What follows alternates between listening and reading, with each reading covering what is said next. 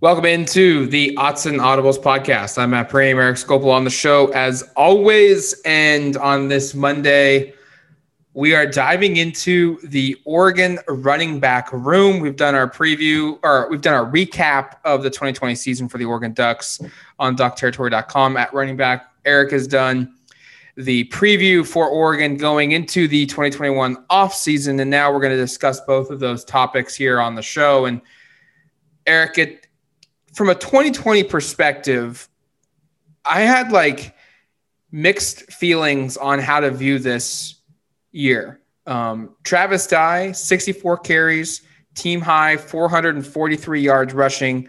He averaged almost seven yards a, a, a touch, but he only had nine carries a game. Uh, he only ran for 63 yards a game. CJ Verdell, when he was healthy, had some just phenomenal games. I mean, week one against Stanford, 20 carries, 105 yards, and a touchdown.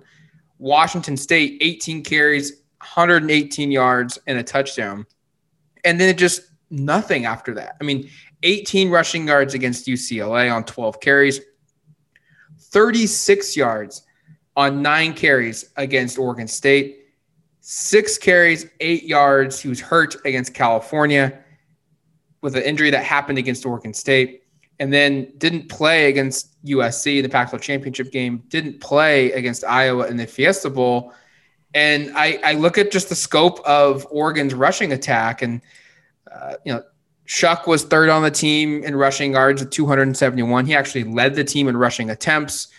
Uh, Cyrus had 19 carries for 36 yards and four touchdowns, a team high. It's like some really good, but also some just really bad.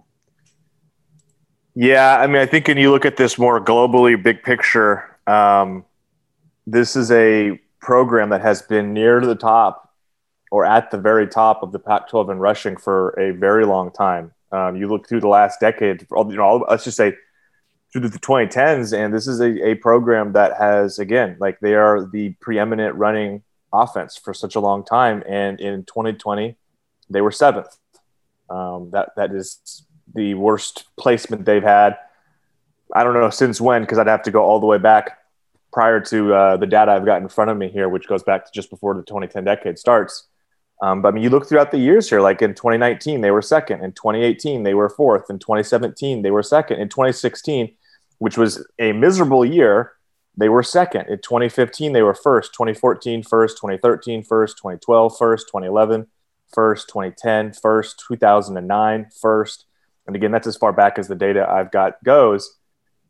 And then you look at this year and they're seventh. And I know it's a wonky year. They had injuries, but like from just a pure production perspective, this was the worst rushing.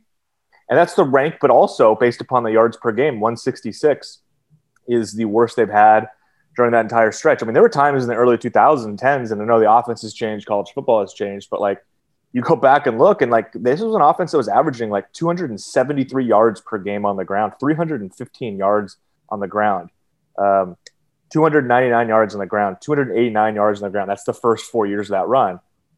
And this year's team averaged 166 yards. So, I mean, I, it, this is a group that certainly wasn't up to expectations. And the you know the stuff with CJ is probably just a good place to start. Of he comes into the season saying he wants to run for a thousand yards in a six game regular season and he doesn't even make it a third of the full way through the season as you kind of you know ran through because of injuries. And it's just it's hard to know what you're getting there. And i think travis dye is a fantastic change of pace running back. You get him in open space and he showed what he could do. He ran through the yards per carry. We talked in the past about the receiving contributions he had. I mean the I mean, from like a yards per catch perspective, and again, it's not going to qualify in any season list because I think he only had nine catches, but like it's like it's like 25 yards per catch or something crazy, maybe more than that.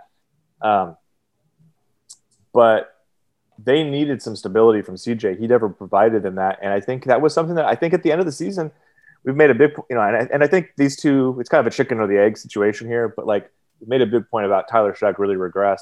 I think part of it was that the defense was just like they can't run the football very effectively. And they didn't run the football very effectively. And that impacts the zone read plays because of plant running back. And I think that impacts some of even maybe the passing down stuff. So I, I don't I don't want to put all the blame at running back because that's completely unfair. I mean, Tyler Shough was not good. The offensive line was not good at times during the season, especially the back half. But the running back position was just yeah, pretty meh. It's pretty meh, and this is kind of about as underwhelming of a season from a running back perspective as we've had. Um, and I think you come into 2021 now, and we can kind of shift and talk about this because I know that's going to be the second part of this podcast. Going, it has to be a lot better for this offense to take. I mean, they, let's look at this. They, they were seventh in the Pac-12 in rushing in a season where they had one of the best total offenses. I mean, they yep. still finished fourth in scoring offense, and it was much higher than that. Not much higher, but it was a couple spots higher than that prior to the bowl game. Um, where they, you know, were, were pretty significantly under their 31.3 points per game. So I think it's just the run game was not good enough. And I think the staff knows that and they're aware of that. And they need to get more out of this running back group. But I think it's uh, not just the running backs. I think the offensive line, the quarterback play got worse, but they need better play. And I think it really starts with, with can CJ Verdell just be healthy in 2021? Can yeah. he play a full season? And if the answer is no, then that changes the whole dynamic of the running back room, I think. 100%. It does. It has to. It has to like Verdell when he's healthy, and this is what's I think Verdell is probably from an individual standpoint, maybe the toughest player I can think of in a very long time at, at the running back spot to really judge is he elite or is he not elite? Because I mean, just think about this. In 2018, as a freshman, 202 carries, 10 touchdowns, just over a thousand yards. He averaged five yards per touch. Real solid numbers. Okay. But he missed a, a chunk of games in those times. And, and if he was healthy, that number is probably up in the 1300s. Maybe probably more from a rushing standpoint. And then in 2019, he played in 14 games for Oregon, 197 carries. He bumped his average up to 6.2. His touchdowns go down from 10 to 8, but his rushing yards over 1200 rushing yards.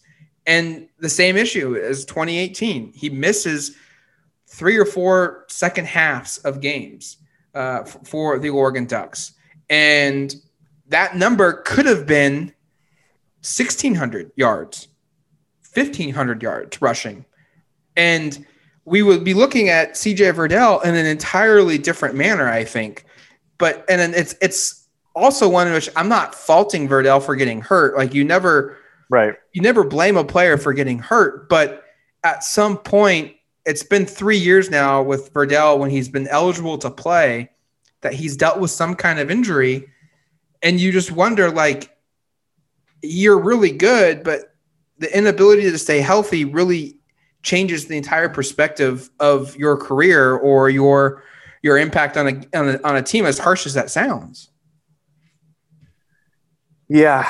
No yeah i i and then this is the situation that oregon has been in for a while and this is where like i, I don't think there's a guy that you could sit there and say okay verdell doesn't have this is what makes it so difficult is that oregon i don't think has a guy on the roster right now that's proven where you say, okay, Verdell is injury prone. We need to limit him to 10 carries a game just because it's it's proven he just can't carry more than that. And I'm just using the 10 as a made up number. There's not another guy I don't think on the roster that can replicate almost to 100% or more of what Verdell does. Like I think CJ I think Travis Dye is really good, but I think he's a really good complementary running back. I don't think he fits as your as your workhorse. No, no, no, exactly, Matt. And that's the thing that's tough here. And you have to remember when he was healthy against Stanford and Washington State, how good he looked, how good and impressive he was in 2019 at the end of the season. I mean, I think honestly, one of the most memorable single game rushing efforts that I will probably have is just how well he ran against a Utah defense that just had not allowed anything from any running back all season. He ran all over them and had like 250 something yards in that game, three touchdowns. Um, like that is really impressive. So the high, this is the tough part about CJ Verdell. The highs are really high, but the lows are he's basically not even a factor because of injury, and that's out of his control. And I want to make that clear. Like I don't think either of us are saying he's like quote unquote soft or that it's his fault he's getting injury. Some people, this is just what happens. Some people are injury prone. I don't know if people have people like this in their lives, but I, I remember growing up, there were kids that were injury prone. There was a kid who would just always got hurt at recess. He would go down the slide and there'd be a stick on the slide. And this, you know, the stick would get caught in his, like his hip or something like that. And he'd have to go to the, you know, to the nurse's office and it just seemed like everything went wrong for him. And, I, and that's probably an extreme example because I don't think CJ Verdell's had, I mean, it's football, it's different, but like there are people that seem like they just, their bodies don't take this kind of stuff quite as well. They, they just, I don't know what it is. There's no, I can't like explain it all from a medical perspective, but this happens. And this is what we've seen under CJ Verdell. So I think you have to enter 2021 going like, we know what CJ, we know what healthy CJ Verdell is, but we also know full well what not healthy CJ is. And we saw coming into 2020, they had, they knew this and they limited him in spring and they limited him in fall. Um, he wasn't even getting first team reps in spring really when we were watching, and they only had four spring practices. This is not like a new development.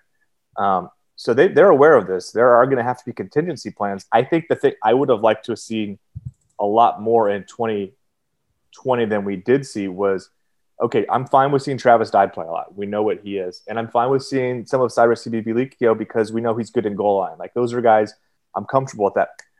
But we need to see more of Sean Dollars. And yeah. and that was to me like a thing of he's everybody's talking about how impressive he is. When he's on the field, he's really impressive but we only saw him get touches against USC. I think he had like one run against Stanford in the opener. It was around the goal line. It was just a play that was dead on arrival. Like he got, I think he got like pitched to him. He lost four yards, but like when he's on the field, he's good. And I would have liked to have seen more developmental opportunities. I also say that fully realizing they were in win now mode and they were trying to win football games. And clearly they felt Travis Dye and Cyrus Habibi-Likio, some mix of that with CJ Verdell in there a little bit before he was you know fully put on. I think the Cal game was the first you know the first game he missed completely, and then he didn't play the rest of the season. Like I, I understand that dynamic, but I think the thing that's a little disappointing here is we now go into 2021 and Cyrus Habibi-Likio is transferred. Jalen Wilson is transferred. The second player never played, and and I don't think had much of a line to play. But Cyrus was somebody that was getting a lot of snaps. He's now gone, and this is where it's both frustrating but exciting because it's on the one hand it's frustrating because I don't really have a great idea of what Oregon has as its third running back. I think Sean Dollars is going to be really good. We've heard good things about Trey Benson. Um, the two four-star running back signees they're going to have in Byron Cardwell and Seven McGee are are two of the more talented running backs Oregon has landed in a long time. This is the first time since 2013 Oregon has um, signed two or more four-star running backs. Um, the, the, the, group the last time didn't end up being very good. It was Taj Griffin, Malik Lovette, and Kirk Merritt none of those guys ended up being very good. So like maybe that's not a good trend, but like this is this is a really good group of talent they brought in.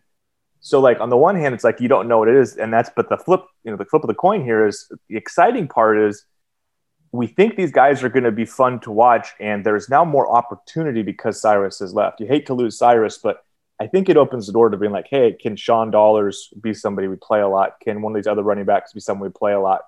Um, and I think and you know from a winning football games perspective obviously it wasn't that, i mean they they struggled to run the football from a i ran through the stats earlier but also from like a fan base perspective i think there's a desire to see some of these young guys play because this will be now the fourth straight season where it's cj and travis atop the running back room. And i don't want to say it gets boring but it kind of does get a little bit boring when you don't introduce other players. So i mean i think my wish list going into 2021 is is that we'll see a little bit more of some of these younger guys that we just frankly haven't seen at all I, I don't know if it's if it's boring. Maybe isn't the right word, yeah, but but it's it's it's the continued same story of okay, CJ Verdell's gotten hurt. Now Travis Dye is having to be forced into playing in a role that maybe best doesn't suit him, and then frustrations of seeing an offense that should be putting a forth a better product in the run game struggling to do so. Um, and it's just like you continue to go back to the same solution to fix the same problem. And it, and while it's like okay, it, it kind of gets you through the the process. At the same time, like this was a program that for almost two decades was considered one of the five best rushing programs in college football. Sure.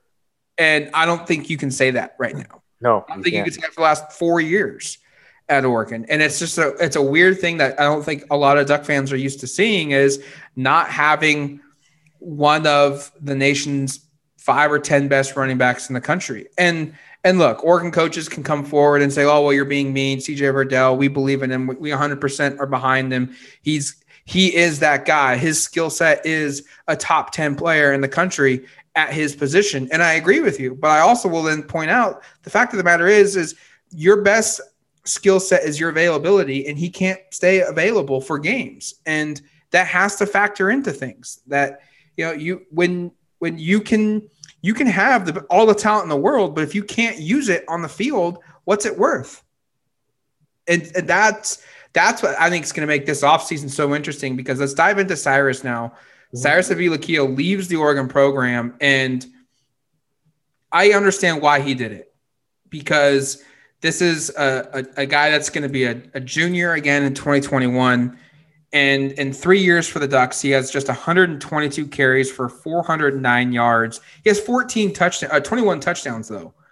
Uh, has, by, by, by, the way, Matt, just to cut you off, I looked. It's funny looking at the all-time rushing touchdown leaderboard. If he'd stayed at Oregon, he might have finished top three or four. He was he was he was two off ten on the list. He's I mean he's right there. So, but he wants to be more than just a goal line short yardage situation. And I think in 2020, it became abundantly clear that when he came into the game, he was getting the ball and it was going dive left or dive right. Like it was obvious.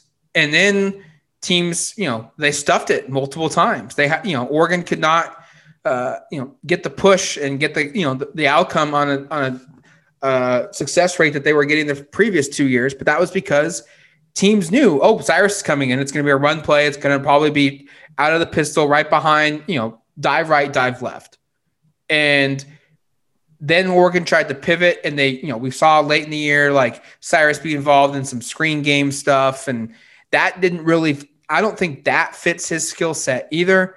Um, and so I think from looking at it from a Cyrus perspective, he wants to be more than just a, a goal line guy, and and he's going to go. We don't know where he's going to go, but he's going to try and find a, a school. I think he'll have some options where he can be more of a, of a primary back. And because of the, tr- the transfer rules and because of eligibility, he's probably going to have two years, you know, to try and be a, a featured running back.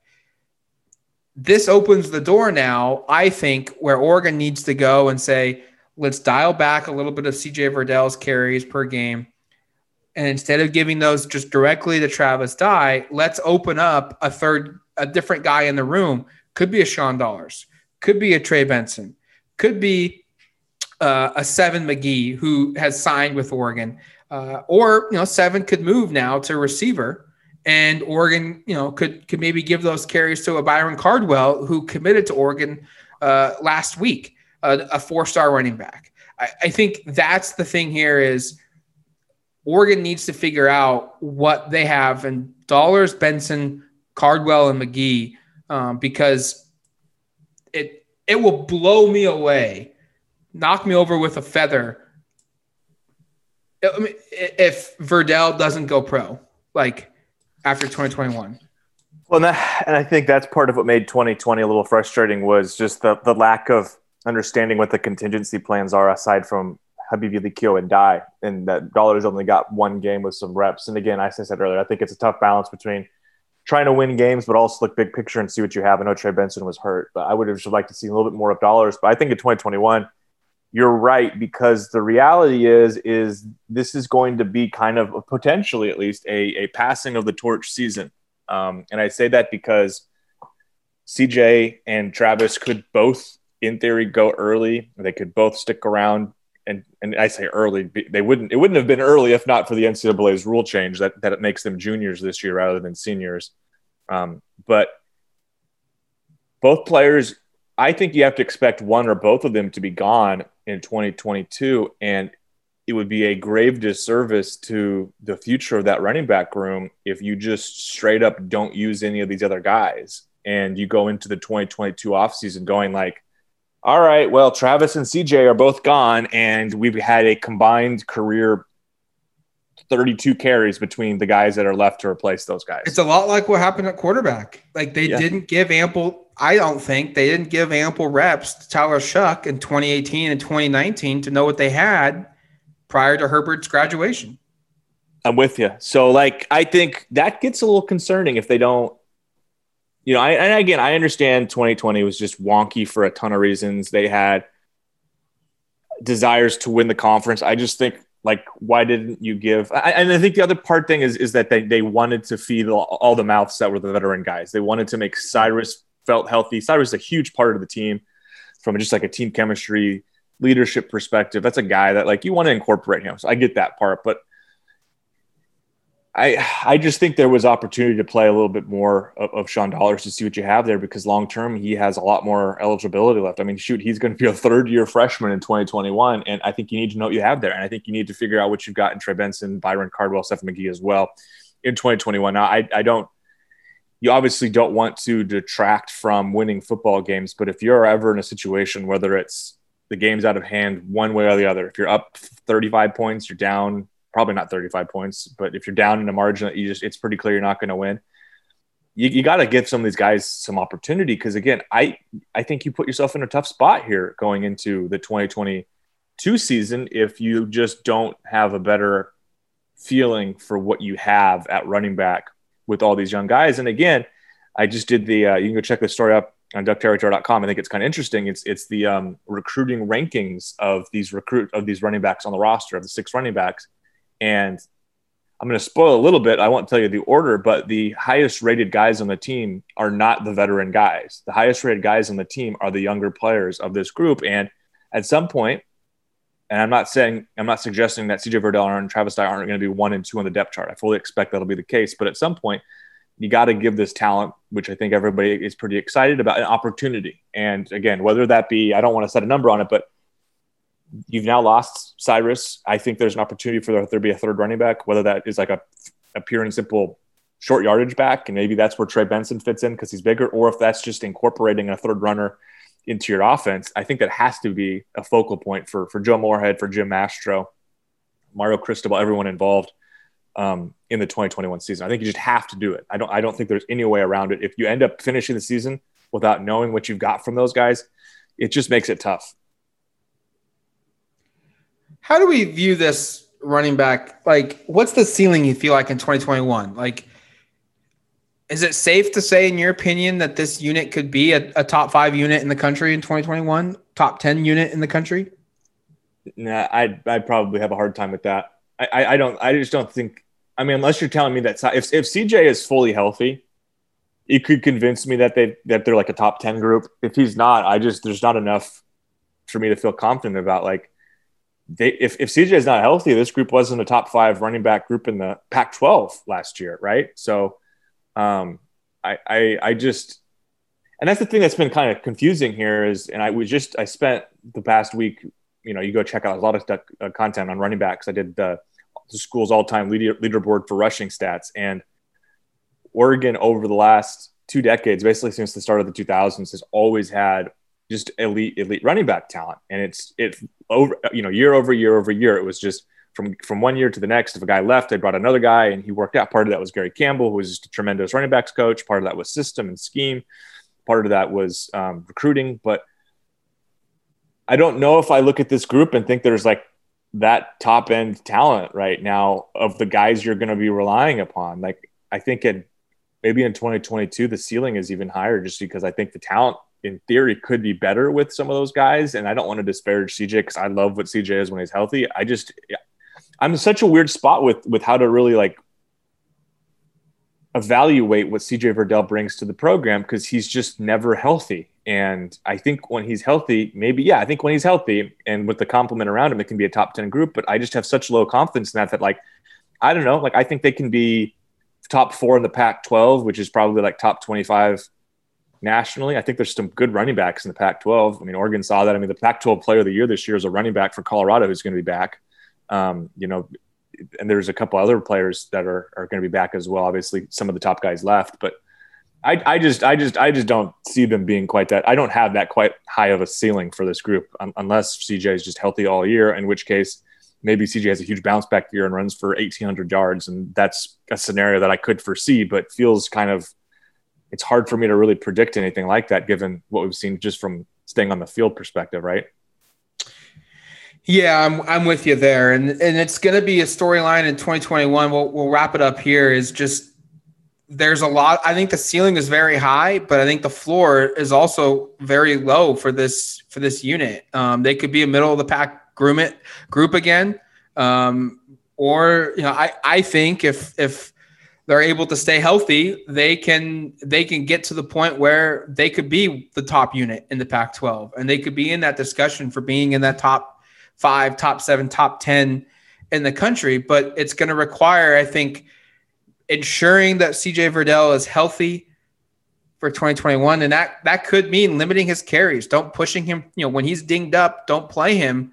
You know, if he can play, but he's got a he's got a dinged injury, don't play him. If you don't absolutely have to play him.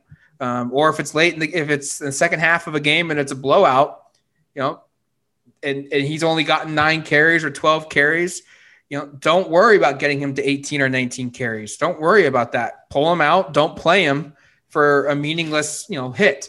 Um, and, and maybe give those carries to a dollars or, or a Benson uh, or a Cardwell or, or, more carries for Dye. Um, but nonetheless, I think this unit's going to be, it's going to be tough to, to view. It's going to be exciting to see play out in 2021 for the Oregon running back group. That's going to do it for us here on the Autzen Audibles podcast. Thank you for listening to the show. Until we talk to you with the mailbag on Wednesday, we'll see you then. Talk to you later, folks.